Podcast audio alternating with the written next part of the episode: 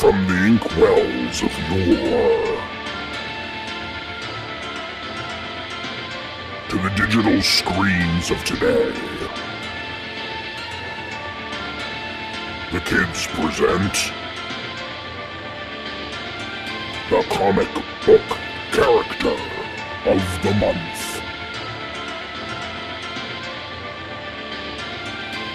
Welcome back, kids, and thanks for listening as we profile our comic book character of the month for June, Western Comics Month, that being the Rawhide Kid. We read four issues of the Rawhide Kid, issues number 17 through 20 of Volume 1, starting with August 1960's publication The Rawhide Kid, Volume 1, Number 17. In this great first issue, see how the kid became an outlaw. Is the Rawhide Kid really a cold blooded gunman? Why do they fear his guns from Abilene to Tombstone? Beware the Rawhide Kid. The cover art was done by Jack Kirby, along with ink assists by Dick Ayers. Our writer is Stan Lee, penciler Jack Kirby, inker Dick Ayers in the interior, and our editor Stan Lee. Number 17 would be a rehash or recasting of the Rawhide Kid's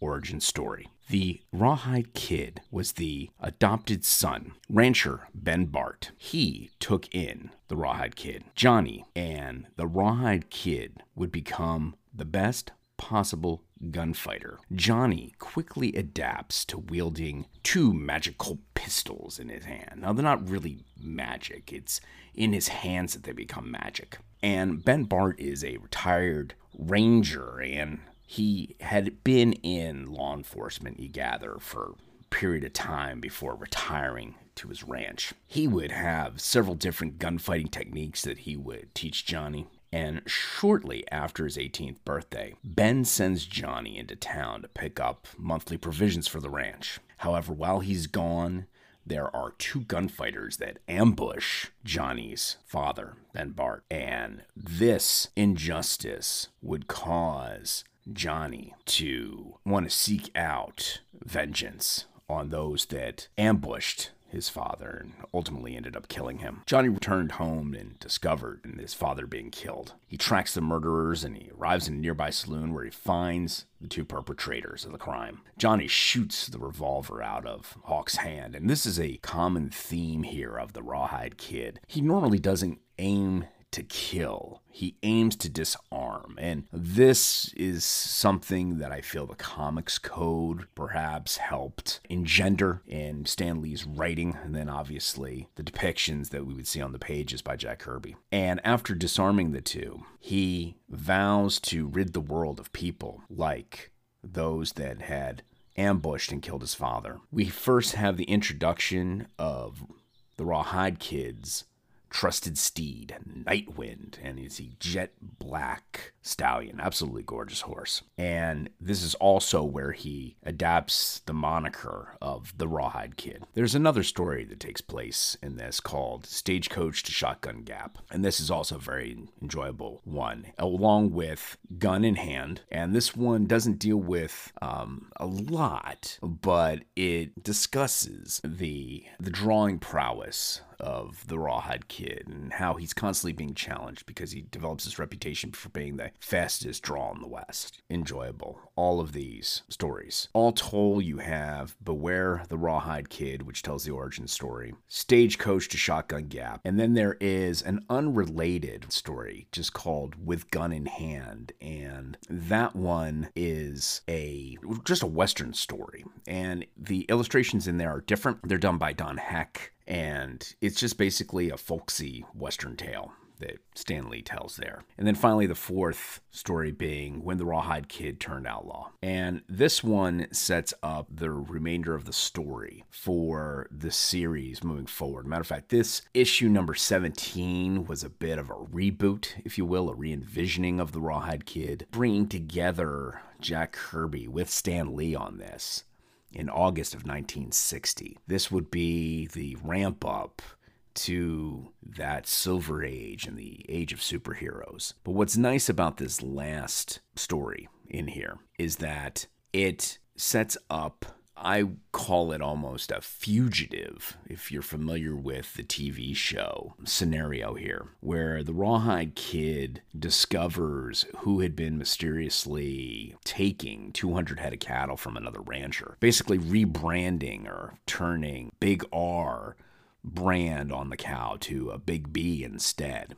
And it happened to be the nearby ranch. Well, Rancher, who had been stealing the cattle, opened fire on the Rawhide Kid. Kid's aimed sharper and he quickly disarms the rancher. However, the a local sheriff, seeing this dust up, arrives to arrest both men, but the kid refuses to submit to an inquiry from the sheriff, and in fear, he races off. Well, what's crazy about this is that the Big R rancher whose cattle had been taken and who Rawhide Kid exposed the Big B ranch owner to actually be the thief says that, hey, I'll testify to the fat kid that, you know, you were the one who discovered my cattle being gone, and I'll go ahead and back you up. But the kid, just fearing for the law interfering here, just decides to ride off. And because he rides off, he becomes a fugitive from the local sheriff and now develops this reputation of, oh, he must be an outlaw because he's running from the law. So that kind of sets up the premise of actually a hero or a good guy good law person at heart, being misunderstood for being an outlaw. And this scenario would play its way out in the following issues issues number 18, 19, and 20, which would give us various different scenarios of drawing of weapons against the Rawhide Kid. Everyone wanted to see if they could outduel him. To the Rawhide Kid intervening with bad men coming into town and being either abusive towards women or wanting to steal or extort money from citizens in towns. He would have a lot of instances of being provoked by others who maybe necessarily didn't see him, but he the Rawhide Kid happens to be slight of build, so therefore looks like he could be an easy pick for a bully eh, or a cowboy ruffian. And these sort of dust ups happen throughout this entire series. There would also be a story which would focus in on the Rawhide Kid's desire to truly have his name cleared and someone knowing that the Rawhide Kid was on the run would basically provide him with one of those Faustian deals. And that being, hey, kid, if you surrender your Colts, your firearms, and say you won't fire again on anybody, the sheriff and actually the governor will pardon you of any misdeeds and your name will be cleared. And he so desperately wants this that he hands over his irons to uh, this sheriff. Well, the sheriff happened to be an imposter. And this was just a way in which to disarm the Rawhide Kid so the bad elements, the thieves, the ruffians could roll into town and continue to exploit it. So that kind of gives you a flavor of what we're talking about here throughout this series. This reboot of the Rawhide Kid would first start out in August of 1960 with issue 17. Issue 18 would come out in October of 1960. Issue 19 would come out in December of 1960. And then issue number 20 would come out in February of 1961. So just about every other month. The team would remain intact for every one of these issues, that being Stan Lee being editor in chief at the time over at Marvel. Our cover art would always be done by Jack Kirby with the inks by Dick Ayers. Our writer Stan Lee throughout the entire series here. Penciler being Jack Kirby, interior rings done by Dick Ayers, and Stan Lee doing the editing. There would always be a non related story in every one of these issues, just basically a folksy Western tale being spun by Stan Lee. Overall, this series is really enjoyable. I have to say that Stan Lee's dialogue really plays to his strengths here. He does a great job in folksy western moral tales and I thoroughly thoroughly enjoyed his writing here including some of his creative spellings. I think some of those creative spellings were done for enunciation and pronunciation of words how cowboys with a drawl would speak but also to save on space, I think, sometimes too, in some of these pages. Let's talk about Jack's art.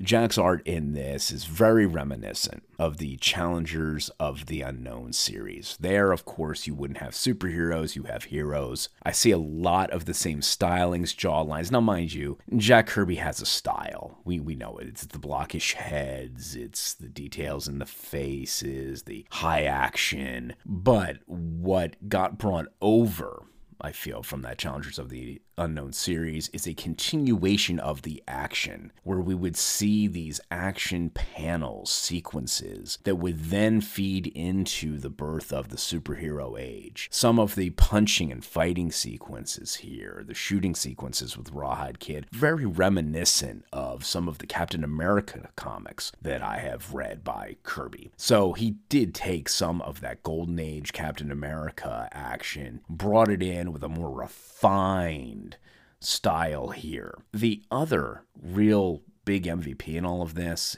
is Dick Ayers and his inks. I understand why Jack Kirby relied on Dick Ayers for such a very long time to be his anchor. Dick does not detract from any of the fine detail that Jack provides in the renderings of these characters. Dick Ayers' pen and that inking in there is just really, really fine and does a wonderful job of in no way, shape, or form detracting from the level of detail that Jack wanted to see in this comic. The details go all the way into the scenes in the bar where you see the wood grain in the bar, the tables, or the stools, or the chairs, the depiction of the characters in the background. There isn't a lot of instances in these panels where you have just a bright color washout, if you will, or silhouettes being done. There's a lot of detail, even to the background characters or the bit characters, if you will. They're taking up space on the pages. Jack, I think, does a very conscious job of wanting to integrate the surroundings that the Rawhide Kid is in at any given time, and therefore you see the repercussions of any dust up that happens, of any shooting that happens. A real cool moment, or moments, I should say, because the Rawhide Kid is notorious for doing this in several of these stories, is he proves his target and trigger prowess by extinguishing candles by essentially shooting off the wicks. There are other gunslingers that'll just blow away the candles to put them out on a chandelier. But no, not the Rawhide Kid. His his precision, accuracy with his irons is such where he can take a bullet and just shear off a burning wick on a candle. And that's pretty doggone impressive. And Jack depicting that on the page in detail is really cool. And for the time, you go, wow, this is the 60s? This is really some great, great artwork here. So, overall, folks, for a good nostalgic journey, I can really highly recommend The Rawhide Kid. Take into consideration that it's the 1960s we're talking about here. You see again that evolution, that lead up, that ramp up to the Silver Age, age of the superhero that it was about to break here at Marvel in the next two to three years. You really feel that they're feeling their way around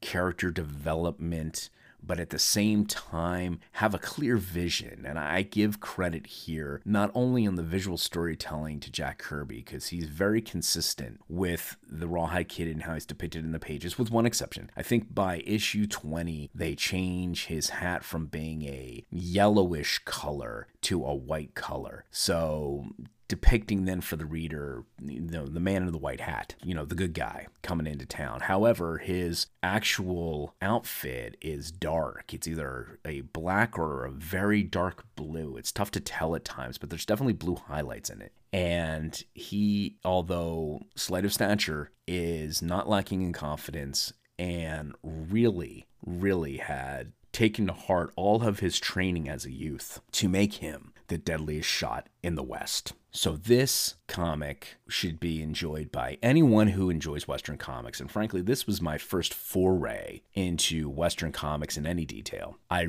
really enjoyed the folksy dialogue that was developed by Stan Lee here. I do not know who scripted this series. Matter of fact, back in the day when they were working as a creative collective there in the offices of Marvel, you never were quite sure who was fully scripting everything. And if it was a collaborative effort, well, kudos to the entire team. But I really feel that the creative talents of Stan Lee in his dialogue back and forth with the characters and also his exposition, his prose in setting up and building up the drama of the next installment of the serial and the Western was very, very, very well done throughout the series. And then, of course, the legendary Jack Kirby with his drawings and depiction of the rough Wild West was really, really, really enjoyable. Now, I will say there's one other person I would like to acknowledge in this, and that is in every one of these issues, there was a non Rawhide Kid related Western that would be in there, and those were done by Stan Lee, as far as his writing was concerned, but Don Heck provided the penciling and inking, and I have to say, Don Heck did a really nice job in keeping thematically that Western feel that Kirby had established in the Rawhide Kid stories, and you as a reader feeling, okay, I'm still here anchored in this Western world that has been created on these pages. So kudos to Don Heck there for those illustrations. All in all, kids, we hope that you have enjoyed our reads for this month being Western Comics Month on Kirby's Kids, and that you will join us monthly for not only our graphic novels of the month, but also for our comic book character of the month here on Kirby's Kids. Excelsior!